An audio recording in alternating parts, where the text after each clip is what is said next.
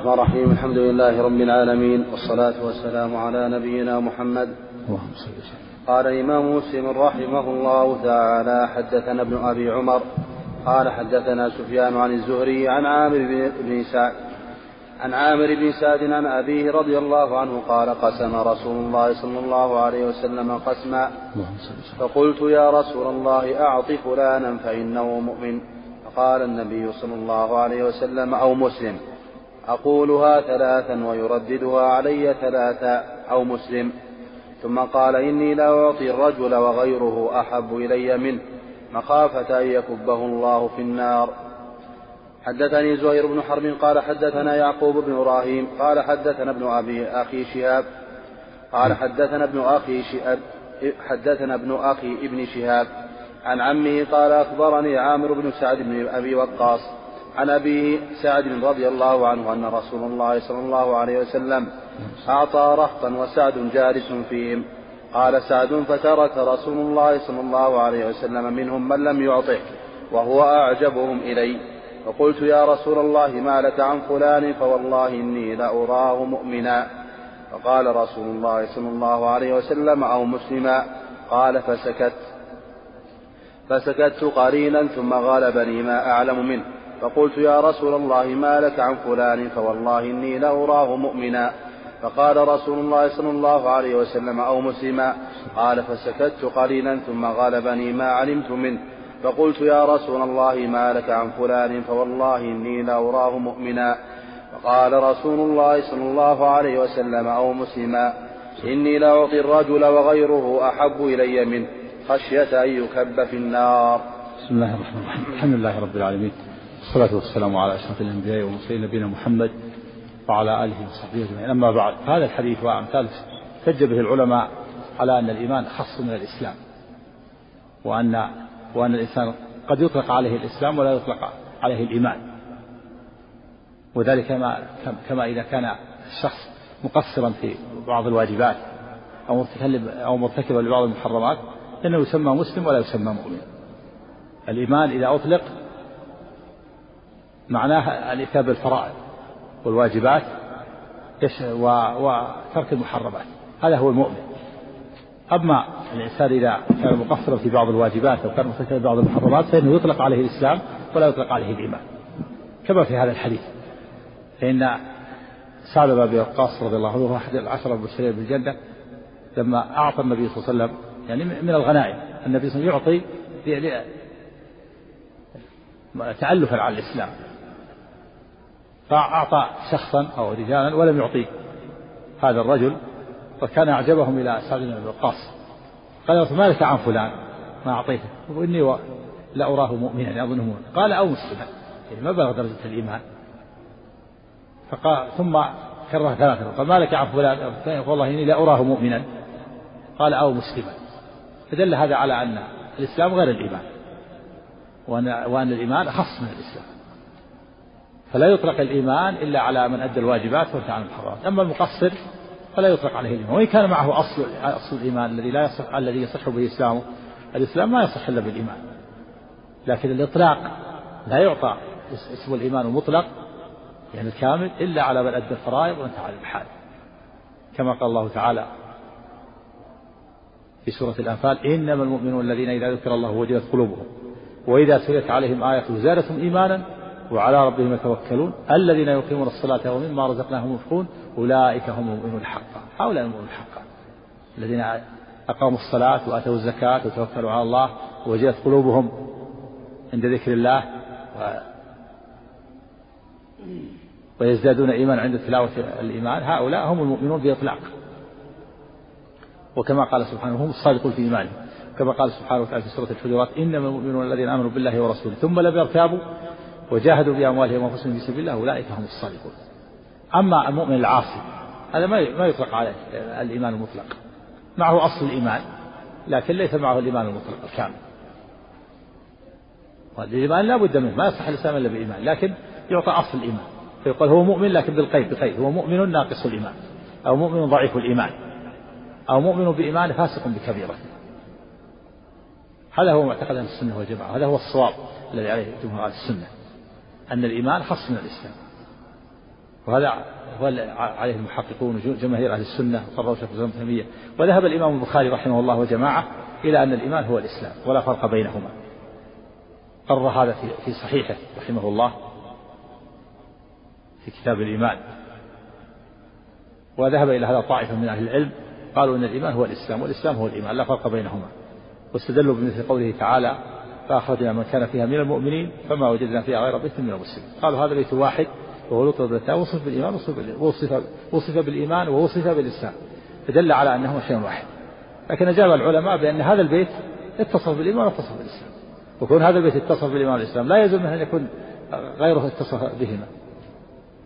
فالمقصود أن أن هذه هذه الآية أو هذا الحديث من من أدلة جماهير أهل السنة على أن الإيمان خص من الإسلام. ومن الأدلة قول الله تعالى قالت الأعراب آمنا. قل لم تؤمنوا ولكن قولوا أسلمنا. أثبت لهم الإسلام ونفعهم الإيمان. هذا هو الحق. نعم.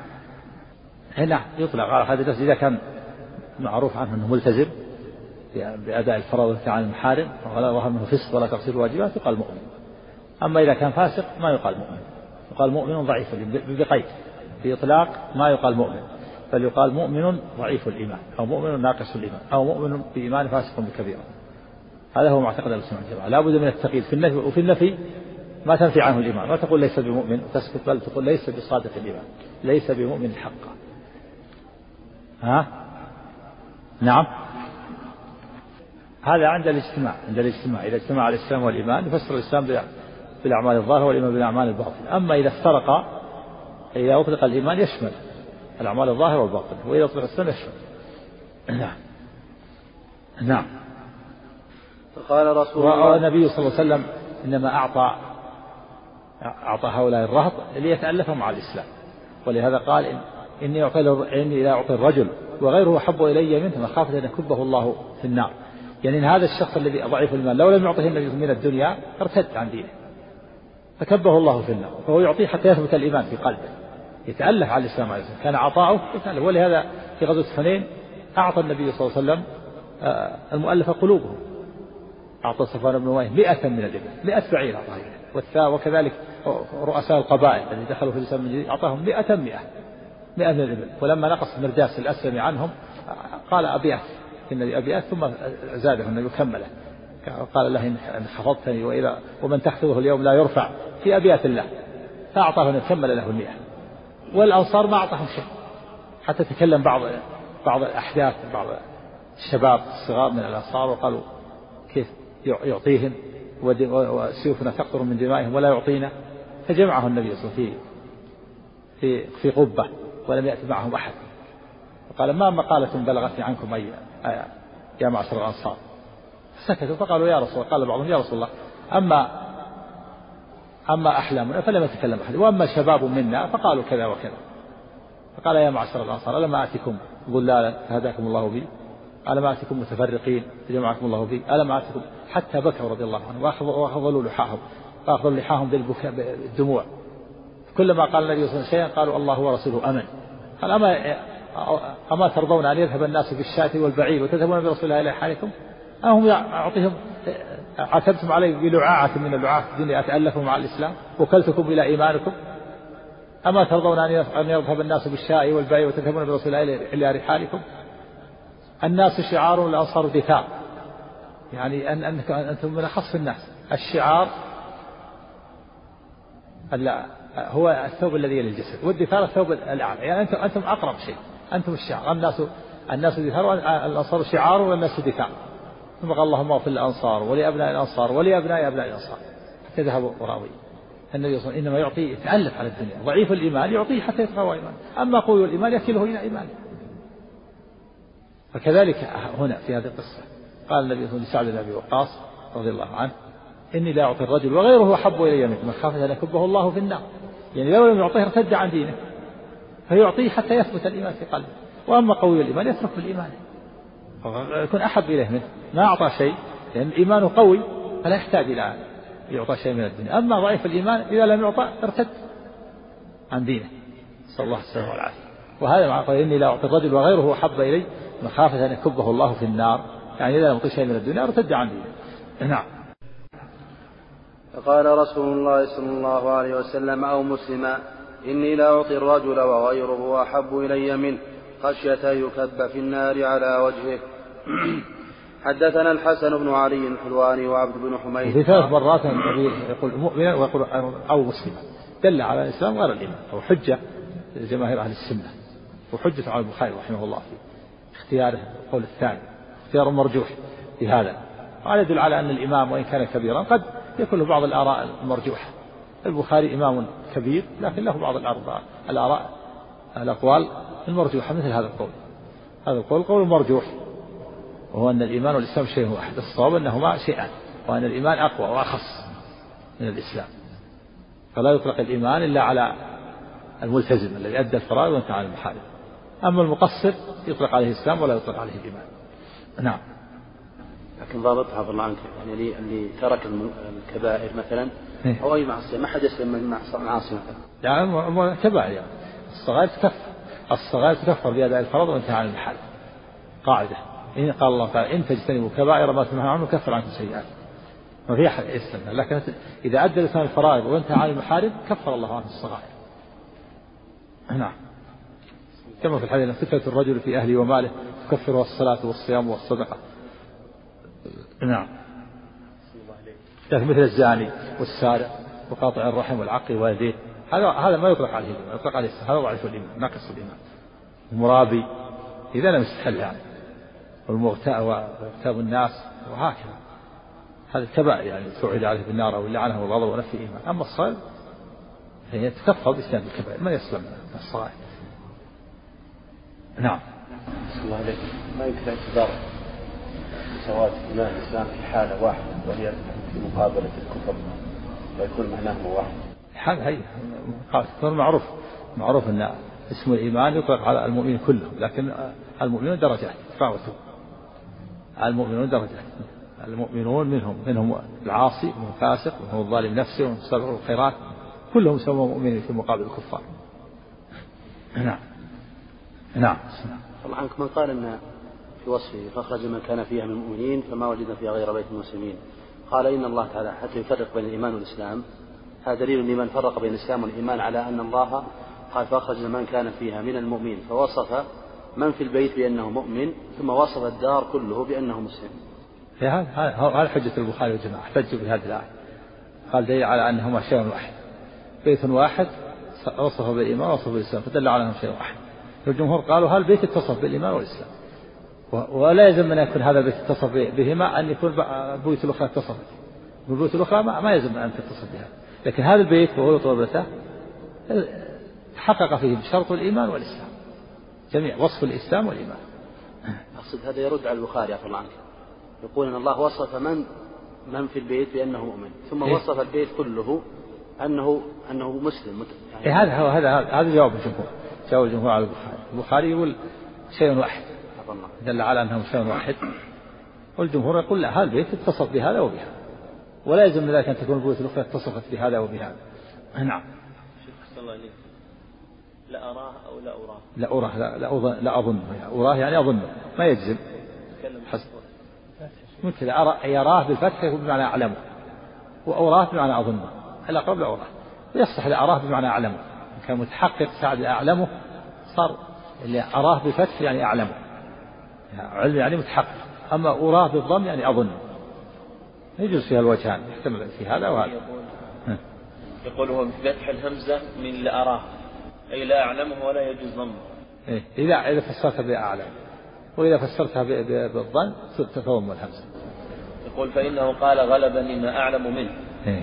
ولأنه راجع راجع النبي صلى الله عليه وسلم ثلاث مرات. ولو لم يكن جازما باعتقاده لما كرر المراجعة. محتمل محتمل أنه يكون غلبة الظن. قال على حسب غلبة الظن. لكن قوله غلب ما أعلم منه يدل على المراد أعلم. على كل حال محتمل للأمرين. نعم. حدثنا الحسن بن علي الحلواني وعبد بن حميد قال حدثنا يعقوب وهو بن مراهيب بن سعد قال حدثنا به عن صالح عن ابن شهاب قال حدثني عامر بن سعد عن أبيه رضي الله عنه سعد أنه قال أعطى رسول الله صلى الله عليه وسلم رهطا وأنا جالس فيهم بمثل حديث ابن, ابن أخي ابن شهاب عن عمه وزاد فقمت إلى رسول الله فقمت إلى رسول الله صلى الله عليه وسلم فساررته فقلت ما لك عن فلان؟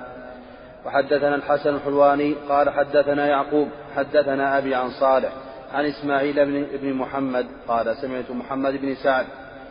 قال سمعت محمد بن سعد يحدث هذا فقال في حديثه فضرب رسول الله صلى الله عليه وسلم بيده بين عنقي وكتفي ثم قال أقتالا أي سعد إني لا أعطي الرجل. أي أي بمعنى يا حرف حرف نداء أي. ولهذا يقول ونادي من تدعو بياء أو بآية أو همزة أو أي وإن شئت هيا. هذه كلها من حروف النداء. قل مالك ونادي من تدعو بياء أو بآية أو بهمزة أو أي وإن شئت هيا. كل هذه هيا أيا أي أ الهمزة كل هذه من حروف النداء. أي سعد هذه حرف من حروف النداء. قتالا يا سعد يعني لما لما ألح عليه النبي ضرب بين عنقه قال قتالا يا سعد مسألة قتال؟ أخبرتك بأنه مسلم. كيف؟ وسعد ألح ألح ثلاث مرات. يا رسول الله ما لك عفوا حتى ضرب بين عنقه أقتالا أي سعد؟ يعني قتال مسألة إلحاح. أخبرتك أنه مسلم. نعم. هذا في دليل على أنه لا بأس أن يراجع الكبير والمفضول الفاضل أو التلميذ الطالب بعض الأحيان ليتأكد من الأمر. ولهذا راجع سعد وكرر عليه. حتى قال أقتالا يا سعد. أقتالا أي سعد. نعم. وحدثني حرملة بن يحيى قال أخبرنا ابن وهب قال أخبرني يونس عن ابن شهاب عن أبي سلمة بن عبد الرحمن وسعيد بن المسيب عن أبي هريرة رضي الله عنه أن رسول الله صلى الله عليه وسلم قال نحن أحق بالشك من إبراهيم صلى الله عليه وسلم إذ قال رب أرني كيف تحيي الموتى؟ قال أولم تؤمن؟ قال بلى ولكن ليطمئن قلبي. قال ويرحم الله لوطا لقد كان يأوي إلى ركن شديد. ولو لبثت في السجن طول لبث ولو لبثت في السجن طول لبث يوسف لاجبت الداعي. وهذا من تواضع النبي صلى الله عليه وسلم. تواضع عليه السلام مع مع الأنبياء ومع جده إبراهيم عليه السلام. قال نحن أحق بالشك من إبراهيم عليه السلام. حينما أخبر الله عنه أنه قال وإذ قال إبراهيم رب أرني كيف تحيي الموتى؟ قال أولم تؤمن؟ قال بلى ولكن ليطمئن قلبي. فجعل المركب إبراهيم عليه السلام ما شك لم يشك والنبي صلى لم يشك. معروف أن الشك في اللغة كفر لكن ليس المراد الشك هنا. المراد أنه جعل المرتبة التي بين أو الدرجة التي بين آه، مرتبة علم اليقين وعين اليقين جعلها شكا لأن اليقين على مراتب. اليقين على ثلاث مراتب. علم اليقين وعين اليقين وحق اليقين. هذه مراتب اليقين. علم اليقين ما يعلمه الإنسان بقلبه ويتصوره هذا علم. كما لو أخبرك ثقة أن تتيقن تعلم بقلبك أنه صادق. واضح؟ هذا علم اليقين. وعين اليقين ما يشاهده الإنسان بعينه ويبصره هذا أقوى. هل قوة اليقين عندك حينما تشاهد الشيء وحينما يخبرك مخبر؟ حينما تشاهد الشيء أقوى ولو كان الذي أخبرك صادق. وحق اليقين مرتبة على وهو أن تباشره بجسمك بيدك. مثال ذلك أخبرك إنسان أن الوادي سام قال أخبرك ثقة أن وادي حنيفة سام أنت تعلم هذا وتتيقن تعلم أنه أنه إيش؟ أنه صادق تعلم أنه صادق فإذا لقيك اثنان بعد ذلك ثقتان وأخبراك زاد اليقين ولا ما زاد؟ فإذا لقيك بعدهم عشرة زاد. فإذا لقيك بعدهم مئة زاد. زاد اليقين. يعني ما ما يتطرق إليك الشك أنه سام لكن إذا ذهبت أنت وأبصرت بعينك الوادي يجري. هذا أقوى هذا أقوى من إيش؟ أقوى من العلم. وصلت إلى درجة عين اليقين. فإذا نزلت في الوادي وباشرته وشربت منه هذا هذا حق اليقين زاد اليقين مرة باشرته ما عاد إشكال ولا يتطرق الشك إلى عينيك أيضا هذه درجات اليقين إبراهيم عليه الصلاة والسلام مؤمن مؤمن ومصدق بأن الله يحيي الموتى أليس كذلك؟ لماذا سأل ربه كيف يحيي الموتى؟ أراد أن أن ينتقل من علم اليقين إلى عين اليقين. يعني ينتقل من درجة إلى درجة، من مرتبة إلى مرتبة. أراد أن ينتقل إيش؟ من مرتبة إلى مرتبة. مرتبة أقوى. فجعل النبي صلى الله عليه وسلم المسافة أو التي بين علم اليقين وعين اليقين جعلها شك قال نحن أحق بالشك من إبراهيم إذ قال رب أرني كيف تحمل والمعنى أن النبي صلى الله عليه وسلم لم يشك وإبراهيم لم يشك وإنما أراد أن ينتقل من مرتبة إلى مرتبة أعلى منها من اليقين وقال لترون الجحيم ثم لترونها عين اليقين. هذه عين اليقين. وقال في سورة الواقع إن هذا لهو حق اليقين. فمثلا المؤمنون يؤمنون بما أخبر الله تعالى به بحقائق الآخرة بالجنة والنار. لا إيمان لا يتفرق الشك إلى المسلم. فإذا رأوا الجنة المؤمنون صار وصل إلى عين اليقين. فإذا دخلوها وصلوا إلى حق اليقين.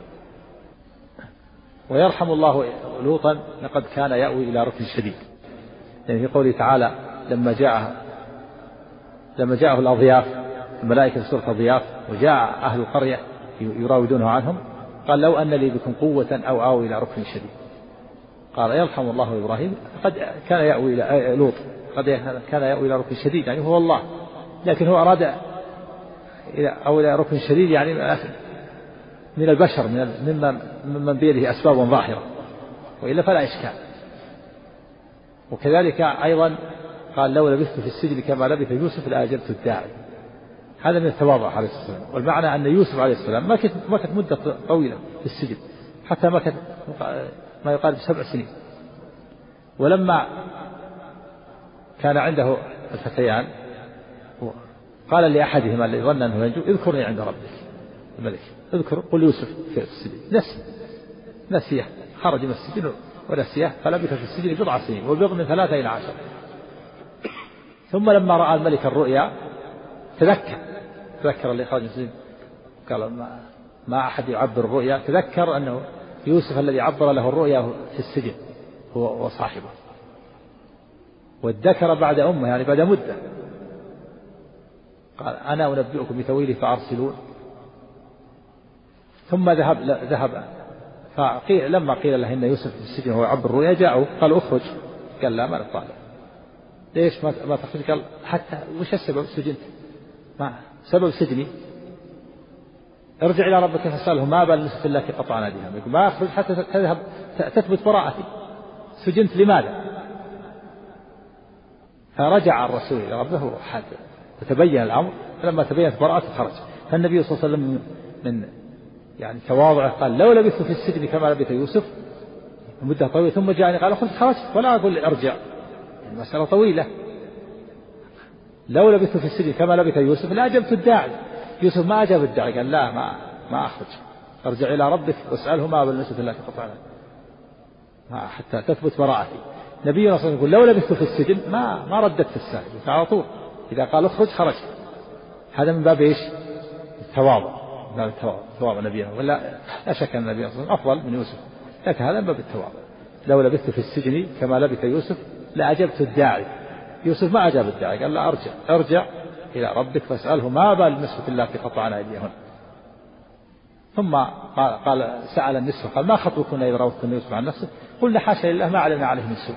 قالت امرأة العزيز الآن حصحص الحق بان الحق أنا راودته عن نفسه تبينت براءة يوسف. فعلم الملك أن يوسف بريء وأنه وأن سجنه ظلم. فلما تبينت براءته قال اخرج قال الآن أخرج. نعم. إيش قال على الشارع نحن حق بالشك نعم. فيه قوله صلى الله عليه وسلم نحن أحق بالشك من إبراهيم صلى الله عليه وسلم. إذ قال رب أرني كيف تحيي الموتى؟ قال أولم تؤمن؟ قال بلى ولكن ليطمئن قلبي. قال ويرحم الله لوطا لقد كان يأوي إلى ركن شديد. ولو لبثت في السجن طول لبث يوسف لأجبت الداعي. اختلف العلماء.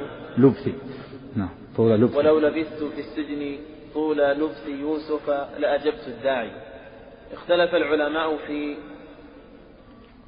من في معنى نعم. في معنى قول نعم.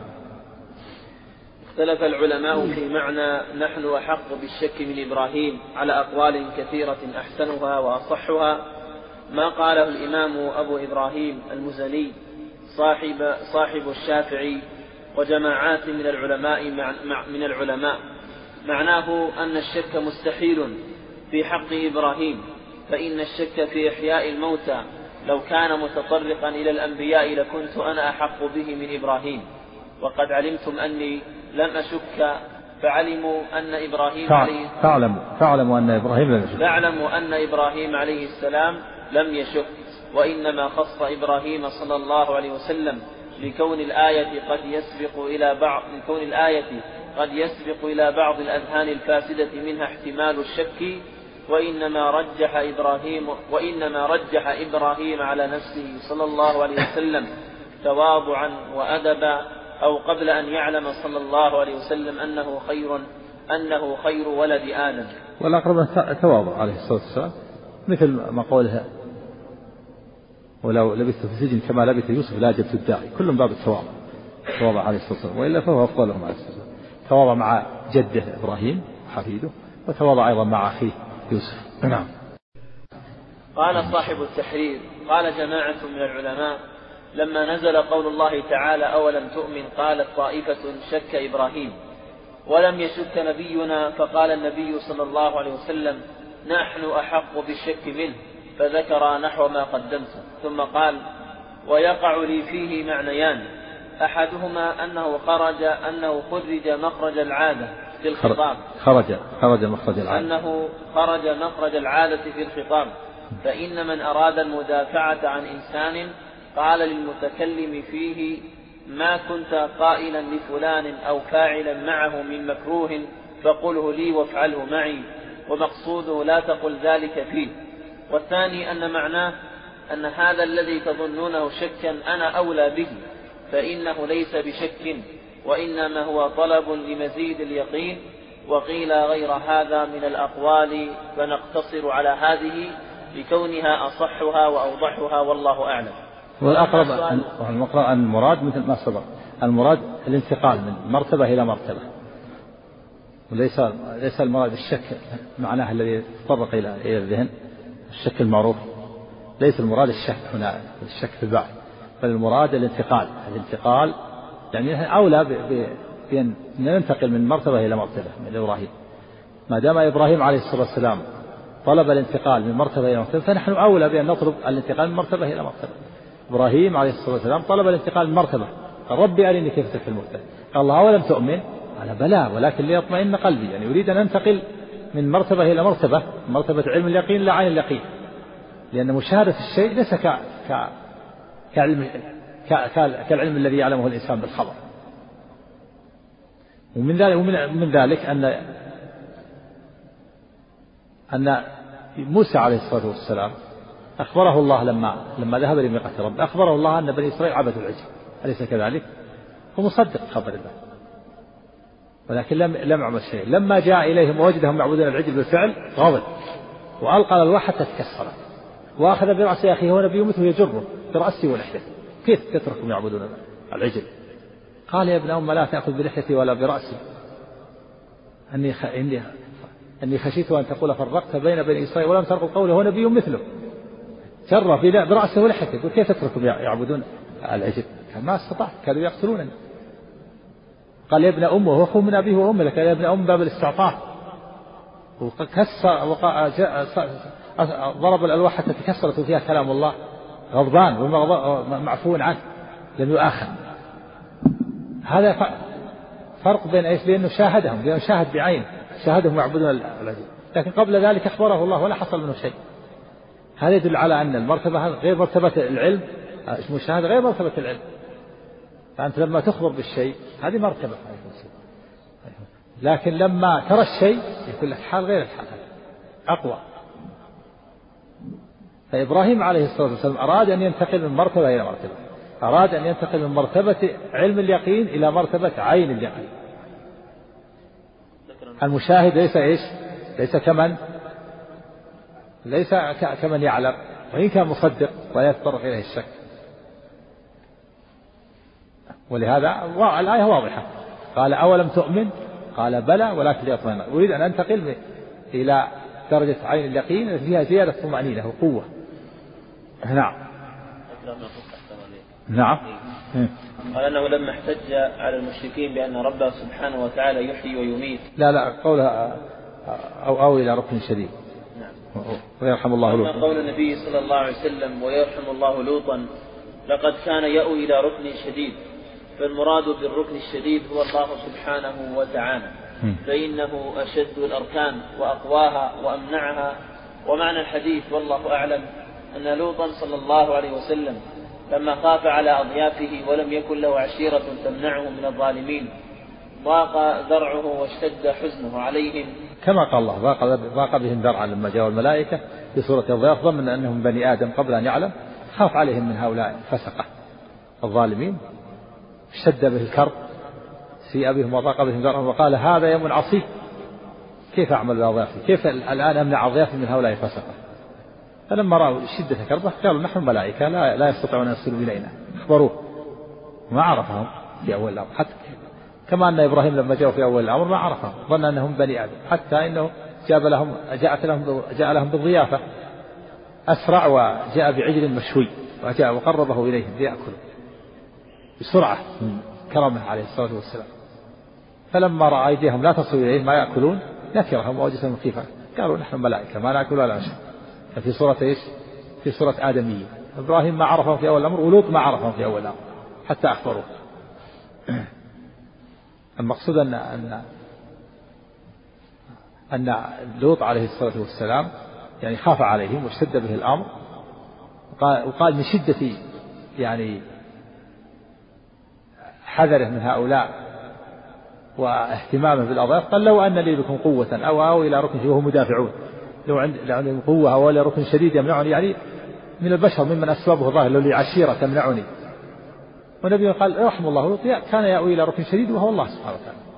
لكن لوط أراد يعني من القوة البشرية. يعني لو لو أنا لي قوة تمنعني أهل وعشيرة. نعم. أن لوطا صلى الله عليه وسلم لما خاف على أضيافه ولم يكن له عشيرة تمنعه من الظالمين. ضاق ذرعه واشتد حزنه عليهم فغلب ذلك عليه. فقال في ذلك الحال لو أن لي بكم قوة في الدفع بنفسي أو آوي إلى عشيرة تمنعني لمنع لمنعتكم. وقصد لوط صلى الله عليه وسلم إظهار العذر من إظهار العذر عند أضيافه. وأنه لو استطاع دفع المكروه عنه بطريق ما لفعله. وهذا يدل على شدة كرمه عليه الصلاة والسلام. لأضيافه وعنايته بالضيف. وهو في هذه الحال لم يعلم أنهم ملائكة لأنهم على صورة آدميين الملك يتشكل تصور صورة الآدميين وفي غيره. أعطاه الله القدرة على التشكل. نعم. كما جاء جبريل إلى النبي صلى الله عليه وسلم في صورة دحية الكلب كثيرا في صورة أعرابي. نعم. وأنه بذل وسعه في إكرامهم والمدافعة عنهم ولم يكن ذلك إعراضا منه صلى الله عليه وسلم عن الاعتماد على الله تعالى. وإنما كان لما ذكرناه من تطيب قلوب الأضياف ويجوز أن يكون نسي الالتجاء إلى الله تعالى في حمايتهم ويجوز أن يكون التجأ فيما بينه وبين الله تعالى وأظهر للأضياف التألم لا ليس ليس بالصحيح لا لم ينسى الله سبحانه وتعالى. لكن أراد يعني أنه ما عنده قوة آه، ممن أسبابها ظاهرة. بالنسبة للأسباب. هذا فعل الأسباب يعني. الإنسان ما مو بفعل الأسباب. يقول ما عندي أسباب ظاهرة الآن ما عندي عشيرة تمنعني. وأما كونه يأبس الله فلذلك وكل أمره إلى الله عز وجل. لكن نبينا صلى الله عليه وسلم قال يرحم الله لقد كان يأوي إلى ركن يعني ينبغي ينبغي له أن يسلم الأمر. وأن يكتفي بكفاية الله ولا ولا يقول لو أنا لي ولو ولو كان هذا جائزا. هذا الكمال. الكمال أن أن يأوي إلى الله ولا يقول لو أن لي بكم قوة فما قاله نبينا صلى الله عليه وسلم هو هو الأكمل. وما قاله لوط هو جائز. لأن الإنسان ما فعل الأسباب الظاهرة يريد أسباب ظاهرة ونبينا صلى الله عليه وسلم يريد منها أن يفعل الأكمل. أن يكتفي بكفاية الله عز وجل. نعم. وأما قوله صلى الله عليه وسلم ولو لبثت في السجن طول لبث يوسف لأجبت الداعي. فهو ثناء على يوسف عليه الصلاة والسلام وبيان لصبره وتأنيه والمراد بالداعي رسول الملك. الذي أخبر الله الذي أخبر الله سبحانه وتعالى أنه قال ائتوني به فلما جاءه الرسول قال ارجع إلى ربك فاسأله ما بال النسوة اللاتي قطعن أيديهن فلم يخرج يوسف صلى الله عليه وسلم مبادرا إلى الراحة ومفارقة السجن الطويل. بل تثبت وتوقر وراسل الملك في كشف أمره الذي سجن بسببه ولتظهر براءته عند الملك وغيره ويلقاه مع اعتقاده براءته مما نسب إليه ولا خجل من يوسف ولا غيره. المقصود مثل ما سبق. المقصود أنه أن حتى تتبين براءته والنبي صلى الله عليه وسلم من تواضعه قال إنه لبث في السجن مدة طويلة فكان والعادة أن الإنسان إذا أفرج عنه بعد مدة طويلة يخرج ما يتأنى أو يوسف تأنى أو صبر. قال ما أخرج حتى تتبين براءته لماذا سجنت؟ اسأل, اسأل أرجع إلى ربك الرسول. أرجع اسأله ما بال النسوة التي سأل النسوة فأخبرنه أنه بريء. فلما تبينت براءته خرج. قال لا أنا نعم. ما يقال عفى الله عنك موقف إبراهيم كذلك لما ألقي في النار أكمل؟ ها؟ ما يقال أن موقف إبراهيم لما ألقي في النار أكمل لما أتاه جبريل وهو في الهواء؟ هذا على على صحة هذا. قال أما إليك فبلى وأما إلى الله فبلى. هذا ثبت؟ نعم لا شك. نعم. حديث في دليل على أن التواضع يجوز له أن يذكر ما ليس فيه حقيقة. ها؟ أن يذكر الإنسان من التواضع تواضعا ما ليس فيه حقيقة. لا. أن يتهم نفسه. لا. إيه, إيه كونه يزري بنفسه نعم. كونه يزري بنفسه هذا معلوم. لكن ما يقال ليس فيه ما ليس فيه. الإنسان ما يزكي نفسه. يزري بنفسه ويتهم نفسه دائما بالتقصير. ولو كان ولو كان يعمل. لأنه ما يدري هل العمل صحيح ولا هل هل يقبل أو لا يقبل. هو يزري بنفسه ويتقال عمله. نعم. وحدثني به إن شاء الله عبد الله بن بن محمد بن أسماء الضبعي. قال حدثنا جويرية عن مالك عن الزهري أن سعيد بن المسيب وأبا عبيد أخبره عن أبي هريرة رضي الله عنه عن رسول الله صلى الله عليه وسلم بمثل حديث يونس عن الزهري وفي حديث مالك ولكن ليطمئن قلبي قال ثم قرأ هذه الآية حتى جازها. حدثنا عبد بن حميد قال حدثني يعقوب يعني ابن إبراهيم يعني ابن إبراهيم بن سعد جازها يعني حتى جاوز الآية قرأ الآية كلها نعم. نعم. حدث قال حدثني يعقوب يعني ابن إبراهيم بن سعد قال حدثنا أبو ويس عن الزهري كرواية مالك بإسناده وقال ثم قرأ هذه الآية حتى أنجزها. الله عليك يكون في شك في السند عندما قال حدثني به إن شاء الله عبد الله. بلى هذا شك. لا لا يصح هذه لكن ذكرها من باب المتابعة. مو بالعمدة على هذا.